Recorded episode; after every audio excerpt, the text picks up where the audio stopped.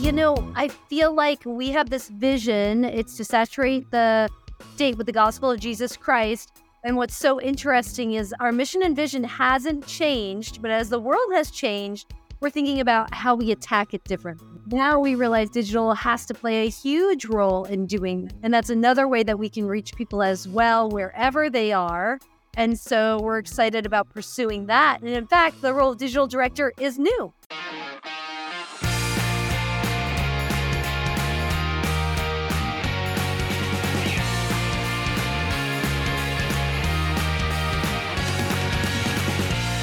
Welcome to the Social Media Church Podcast. I'm Nils Smith, joined by my new friend, Lauren Burcherarich. I'm, I'm already messing it up. Lauren, can you help me with your name? It's not the first time. No worry. It's Bercarich. Lauren. Bercarich.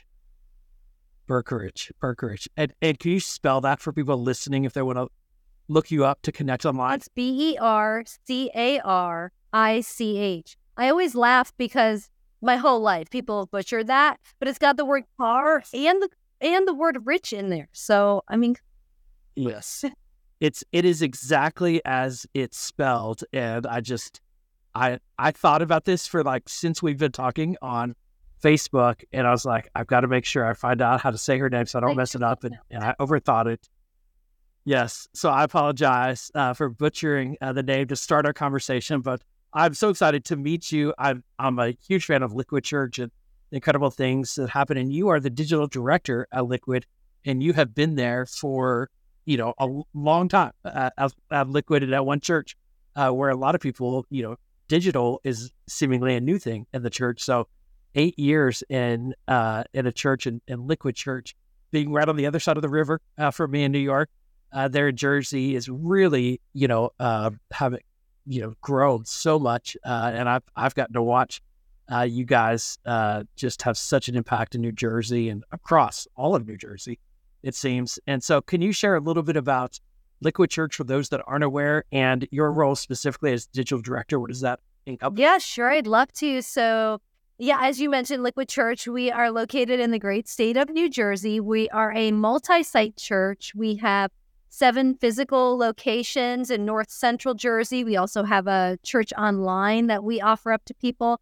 And, um, you know, I feel like we have this vision. It's to saturate the state with the gospel of Jesus Christ. And what's so interesting is our mission and vision hasn't changed, but as the world has changed, we're thinking about how we attack it differently. So pre-pandemic it was like hey we need a campus in every county. There's 21 counties in new jersey. We got to take church to the people. That's what it looks like to saturate the state.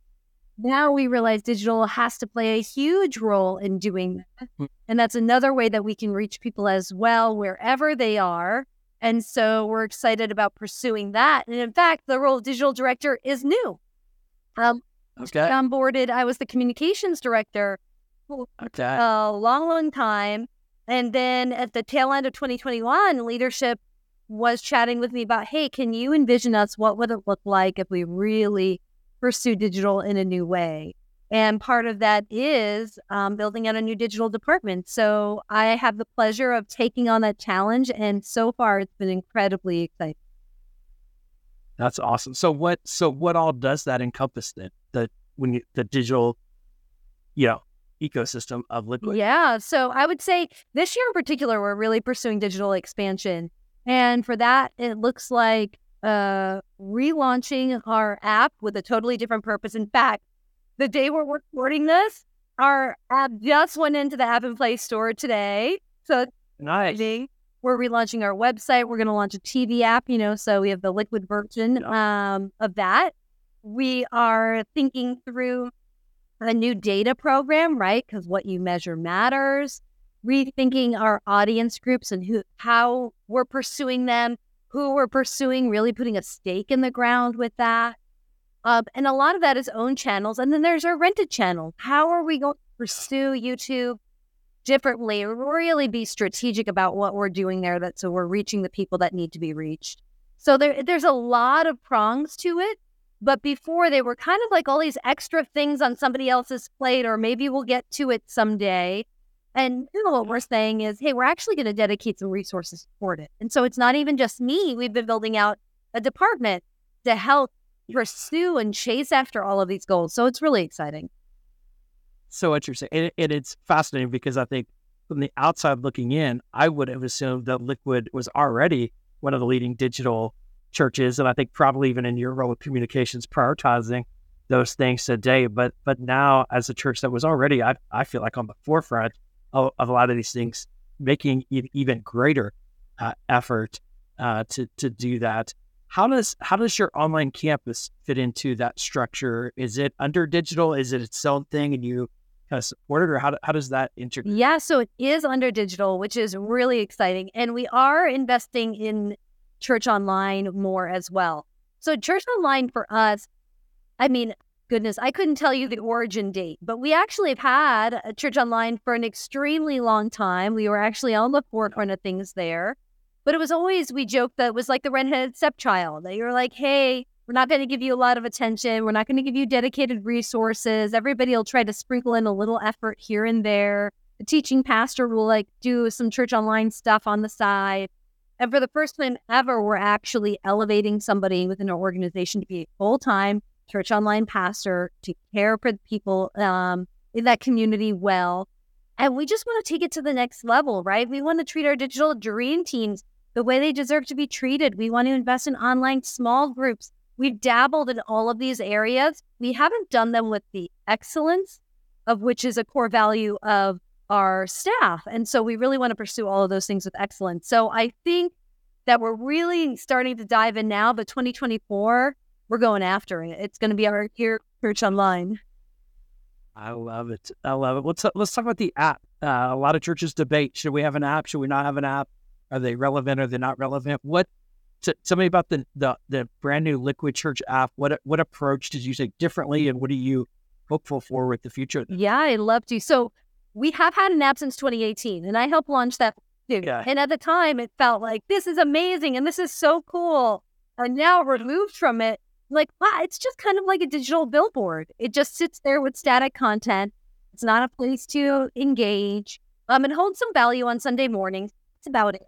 Yeah. And so the new app is really tied to a new strategy we have that we call seven days of discipleship. We want your ability to learn about Jesus, engage in community, grow your faith to go beyond the 90 minutes that you spend with us on a Sunday morning, whether that's in a physical building or at home. What about the other 166 hours a week, right? There should be a way to engage and learn. So the app has um, daily habits so you can engage and you can practice gratitude. There's community prayer. So you pray for others, others pray for you. There's um, scripture reading and journaling, and which you can put out publicly, like a social environment, right? You can follow your friends, you can follow your pastors, vice versa. You get notifications that somebody's praying for you. There's a learn tab with articles that are based on felt needs. It's not just us promoting our programs, it's us thinking about what do you need? Where do you need help? How can we serve you? And then reaching people in that area. And so we're even creating content that's exclusive to the app, right? So, hey, we're creating new video content. If you want that, join us on the app. So it's really about part of a discipleship and growth journey. I love it. This this doesn't sound like a traditional Subsplash or Pushpay uh, uh, that's in the church space. Could you share a little bit about like what your process was to getting such a unique app created for the church? Yeah, and um, we are moving from a PushPay app. So PushPay is our still giving vendor. They're just not going to be app vendor anymore. We're working with a developer um, called Apollos, and yeah, yeah. our app, and we are kind of making that ours, right? So they've developed this product with that goal in mind. They have that vision. And then what's beautiful is you can take that and then kind of shape it to your context. And so I think this is a really great time for people to look at technology in a different way and to not be um, intimidated also that it's going to steal from your in person experience or people are going to stop coming to church. I have always believed that both uh, online and in person at the same time can be going up and to the right. And we're actually at that point. I'm like, I knew it. I knew it could happen. And so we're seeing that happen here on our end.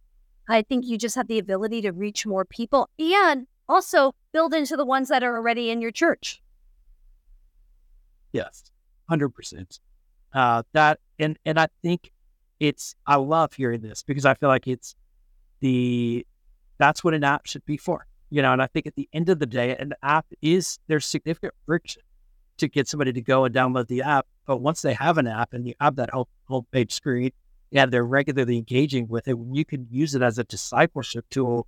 Uh, or there's it's I think it can be a powerful tool differentiating your website from your app. Yeah. And I think the key really is you need buy in from your leadership, which I am so lucky to say that we have. Because here's the thing you could create the technology, but if you don't get the platform uh, to tell people about it, or if you don't get the buy in to kind of design things around it, people aren't really going to jump in. So I'll give you an example of something we're going to do coming up this fall our first small groups campaign of the year, which we have two a year. They're very big for us as an organization. We essentially say, hey, the entire church, you got to get in a group for this campaign season. It could be six to eight weeks. We're going to do a prayer journey, and it's all going to be tied to we're praying for each other in the app. So as a community, we're all rallying together. So you can use these um, tools together with some of the systems you already have to enhance them. And I think that's really exciting. I love it. I love it. I think that is the app of the future uh, for for churches, and I love uh, the Liquid is is pioneering uh, that space. Hey guys, it's Nils, and I am interrupting this episode to highlight one of our platforms, and that is Online Church Builders. You can go to onlinechurchbuilders.com and get a fully created, generated uh, strategy for your church with your online presence. And so, whether you have an online presence where you want to use online to bring people to your local church, or you want to build a global online uh, church community, uh, this strategy will give you uh, the the roadmap, the plan that you need to follow, the direction you need uh, to build a great online church presence for your church. Uh, I actually built this with my friend Nona Jones, uh, and we are selling it for two hundred forty nine dollars. But you can actually get it for free, and we are offering the next hundred people who go sign up um, through this podcast. We're not talking about anywhere else, but to this community, a free uh, online church strategy. There's no strings attached, there's no upsells. Uh, it's literally just a free strategy that we built. We put a lot of energy and investment into it, and we want to make it available to as many churches as possible. So we've just decided for the next 100 people uh, that sign up, we're going to do it for free. Uh, and in exchange, what we're hoping is that you'll give us feedback uh, on how helpful uh, that strategy is for your church. So go to onlinechurchbuilders.com get your free online church strategy. Uh, and I can't wait to hear how it helps your church. Let's get back to the episode. Let's let's talk about YouTube. Uh, you mentioned YouTube as a priority platform on, on the rigid property side of things. What are you doing? What are you seeing? What what are what's working and maybe what's frustrating about YouTube? Sure. So first of all, our church online experience is offered on two platforms. One is the CHOP platform or Church Online platform, which people access through our website.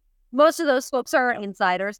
And second, we offer it on demand on YouTube. And on YouTube, it's message only. So we cut out, there's no worship or hosting or anything like that. It's just the message only. So we have seen since we started that post pandemic, that has just been taking off like gangbusters. The biggest growth is on that in the on demand space in YouTube. And obviously, the more that we see growth there, it's like the more that YouTube recommends it. And it just kind of creates this flywheel. The other thing that we've done is this year we created some de- video devotionals that are really bite sized. So they're five minutes or less. Um, our people really love them, but they just do gangbusters on YouTube. They're our best performing content that we have out there. They're more shared than anything else that we have. I feel like they're really shareable because they are bite sized. And yes, and are those posted as as shorts? Are they full? Nope, full. Videos? They're full videos. They are shot six, uh, nine by sixteen. That is. Yeah. So they open nice and easy on mobile, full screen. Um, because we're actually yep. texting them out to people, so you'd receive it in yep. in the mornings, and now they're going to be on our our Anna. But what we found is that wow, the all the engagement metrics, right? Shares and likes and subscribes and all that stuff just went through the roof with this particular piece of content. And I think the other thing that we've really tried to lean into do is just optimizing what we're already putting out there. So how do we write the best descriptions, the best titles, do the hashtags and the tags And honestly, sometimes it feels so painful because you said what what's challenging? The rules change. Sometimes you don't know why one thing took off, one thing didn't take off. It feels like a mystery. But we really do try to put the effort into it so that we're we're playing by YouTube's rules, trying to optimize things to the best of our ability. I, I love that you're simultaneously prioritizing rented property and owned property uh, because a lot of times, church, times churches will just focus on one or the other. And if you don't do a good job at reaching people on YouTube, you really don't have enough of an audience to move them into your own properties.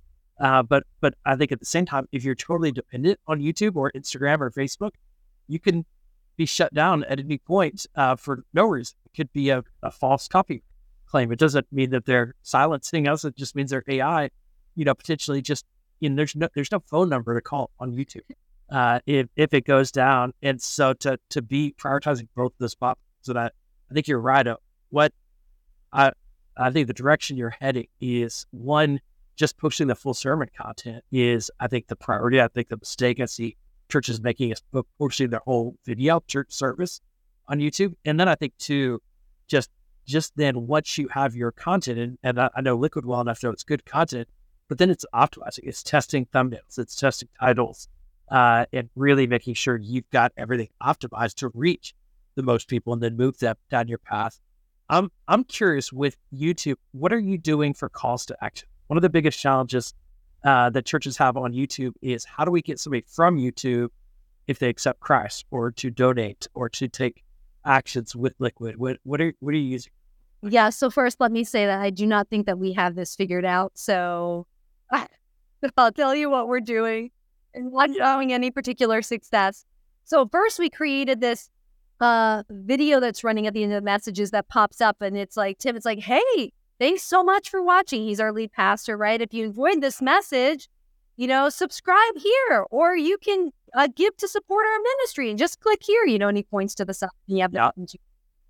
There are deep breath devotionals we are promoting. Uh, subscribe and we are promoting um, keep watching now for this next season that we're producing right now we're just going to do another six week season like i would like to change it up to go to our website so that uh, this is wise counsel that i have received that's like, hey, try to get people from your rented channel to your own channel rather than just trying to keep them on the rented channel.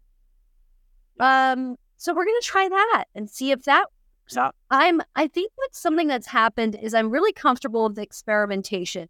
If we flop, it's okay. I learned something in the process. Um, this to me is a tricky one. You know, I don't I don't know if there's a, a surefire answer, but we keep experimenting. I think I think if more church leaders should take that approach of it's okay to make mistakes. We have to experiment to figure out what works.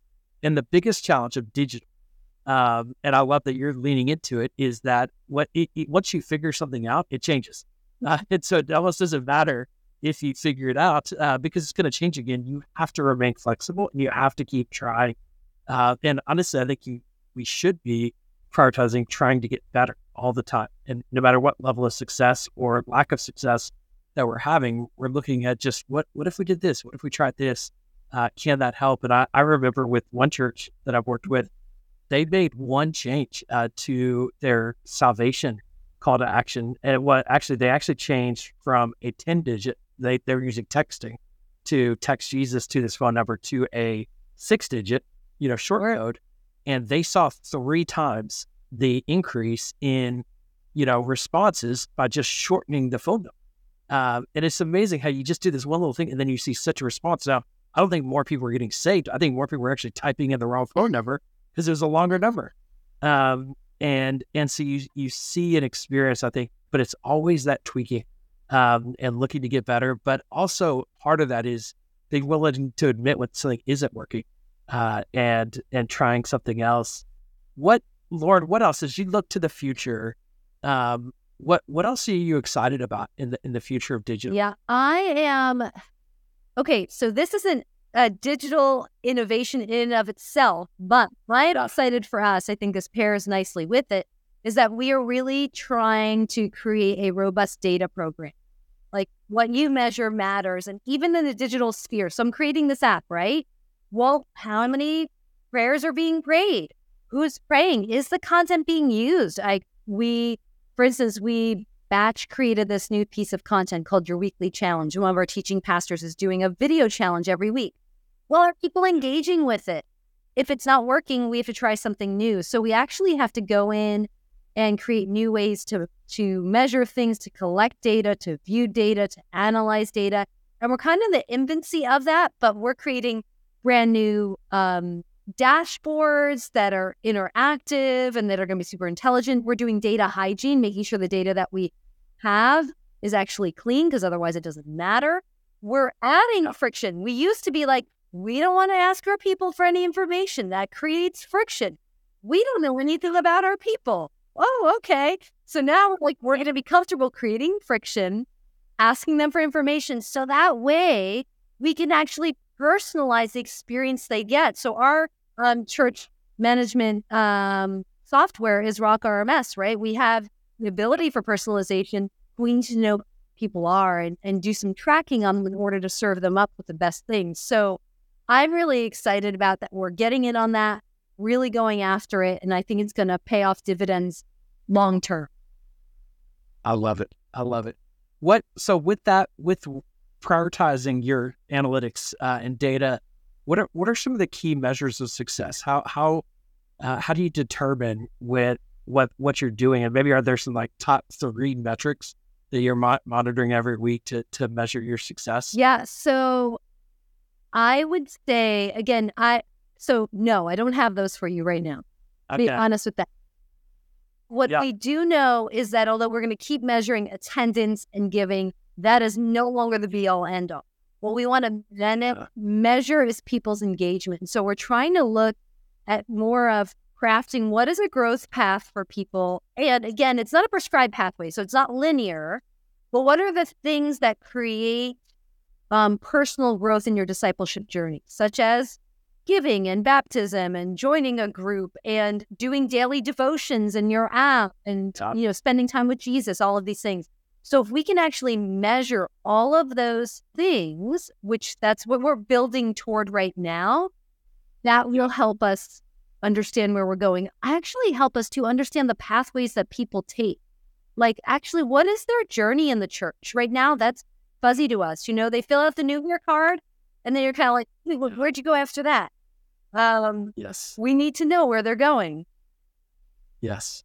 It's it's so interesting. I I think people often don't realize how much data you can get and measure uh, that people are engaging with you around of even the Google Analytics with your website of how many people are visiting, where they're visiting from, what pages they're visiting, where you, you typically could know how many people were driving by your church back in the day or how many people saw your church the yellow page, but you can know how many people saw your Facebook post you can know how many people watched your YouTube video. You can actually learn how many, what devices they kind of watched it on, whether they mobile or they desktop. And there's so much, many data points. And I think even when it comes to measuring ministry, you can measure evangelism by how many people did your content reach. You can measure discipleship by how long did people watch or how many groups did people engage in, or you can measure fellowship by how many comments, you know, uh, did you get and did people respond to?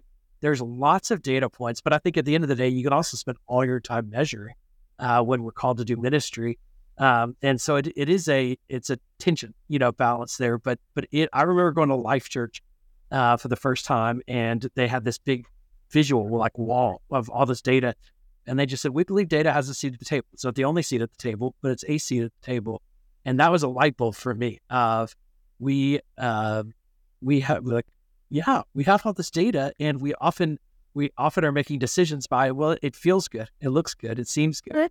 Uh, when data can tell us so much of how effective we are, what we should actually be doing more of or less of, uh, we just kind of give it a seat at the table. But you got to know it, you got to document it, and and make it available not just to yourself but to other leaders in the organization. to Understand yeah.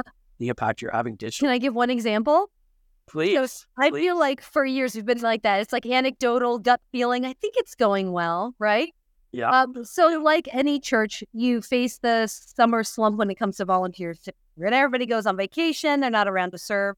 So we create this incentive program. We call Summer Serve. You only have to sign up, do a couple of things. You get some cool swag. You get to pick date, like all about you. And so today we are looking at the data as we're building out these new dashboards. My goodness, those are the best numbers we've had all year. How are we having our best numbers in June and July? Our service working. It's working and it's so much better than it was last year. And so now we don't have to say, like, it felt good. I think that worked well. Do that again next year. We can actually say that the data tells us it worked and we should do it again next. And this is the this is the value too of having historical data um, and starting to collect good data now because that's going to help you not just for now decisions but for future decisions. Is you know honestly churches just go in a natural cycle and flow with Christmas and Easter and back to school and and certain seasons and unique churches like Liquid Church, like you, you, you follow maybe some unique patterns of New Jersey that isn't going to be synchronous with everyone else. And I think as you have that historical data, you could begin to catch trends or even change trends that you don't like. Uh, and, and by trying different things, and you can determine was this successful as we compare it to historical data. I love uh, that that priority, Lauren. As we as we wrap up uh, this conversation, I would love it if you, from your unique seat and vantage point, uh, as other churches are considering making the same investment into digital, what advice would you give them, and what what recommendations would you give them as to where where do they start uh, when it comes to prioritizing digital in their church? Oh goodness. Uh, well, first of all, I would say uh, this is akin to what you were saying about data. Give digital a seat at the table the time has not passed. You may feel like the pandemic is over, um, but that doesn't mean the opportunity for digital is. This it is still the future, and it is a way to expand your reach. And I would encourage you that you would be reaching the people in your neighborhood. I can tell you from the metrics that when I look at who's joining us online, who's absorbing our content, they could show up at the building. They're not. They're down the block and you're reaching them because that is an accessible way to reach them. So just consider it because it is still very specific to your context and who you're uh, serving in your neighborhood. Um, and I feel like a lot of what I said can be overwhelming, right? This did not happen. Um, I didn't snap my fingers and this happened. Like I said, we started the conversation back in 2021. And so we've been steadily marching toward where we are just take a step. If that for you is, you know, um, improving your church online experience, go after it. If this is the year for you to launch the app, go after it, whatever that is. You know, you can do one thing at a time. It's okay. You don't have to feel overwhelmed that everything has to be done. It's up. Yes. That's that's so such good advice. Uh, and I think there are so many opportunities and it could feel so overwhelming. And I think to start start where you are uh, is a really a really good piece of advice. So, Lauren, thank you for leading the way. Thank you for uh, you know being so transparent with where where things are and, and where you're where you're investing, where you're growing. And I can't wait uh, to do an update uh, here on the podcast to hear more about how the new app goes and how the TV apps go and and your YouTube uh, investment and and all the things uh, that you're doing. So, thanks for setting a model for so many other churches and, and just you know functioning so transparently uh, with with your learning. So thank you uh, for being the leader you are. Uh, thank you uh, to everyone that's listening. Uh, we're going to leave a link uh, to Lauren's social media and, and, where you can connect with her online in the show notes, social media dot church, and you know all the information things we talked about. We'll, we'll leave a link there to Apollos, as I'm th- guessing a lot of people are going to have questions and interested in the Apollos app and, and how that might be a, a good fit at your church as well. Uh, and thank you so much for listening, and we will talk to you again on the next episode.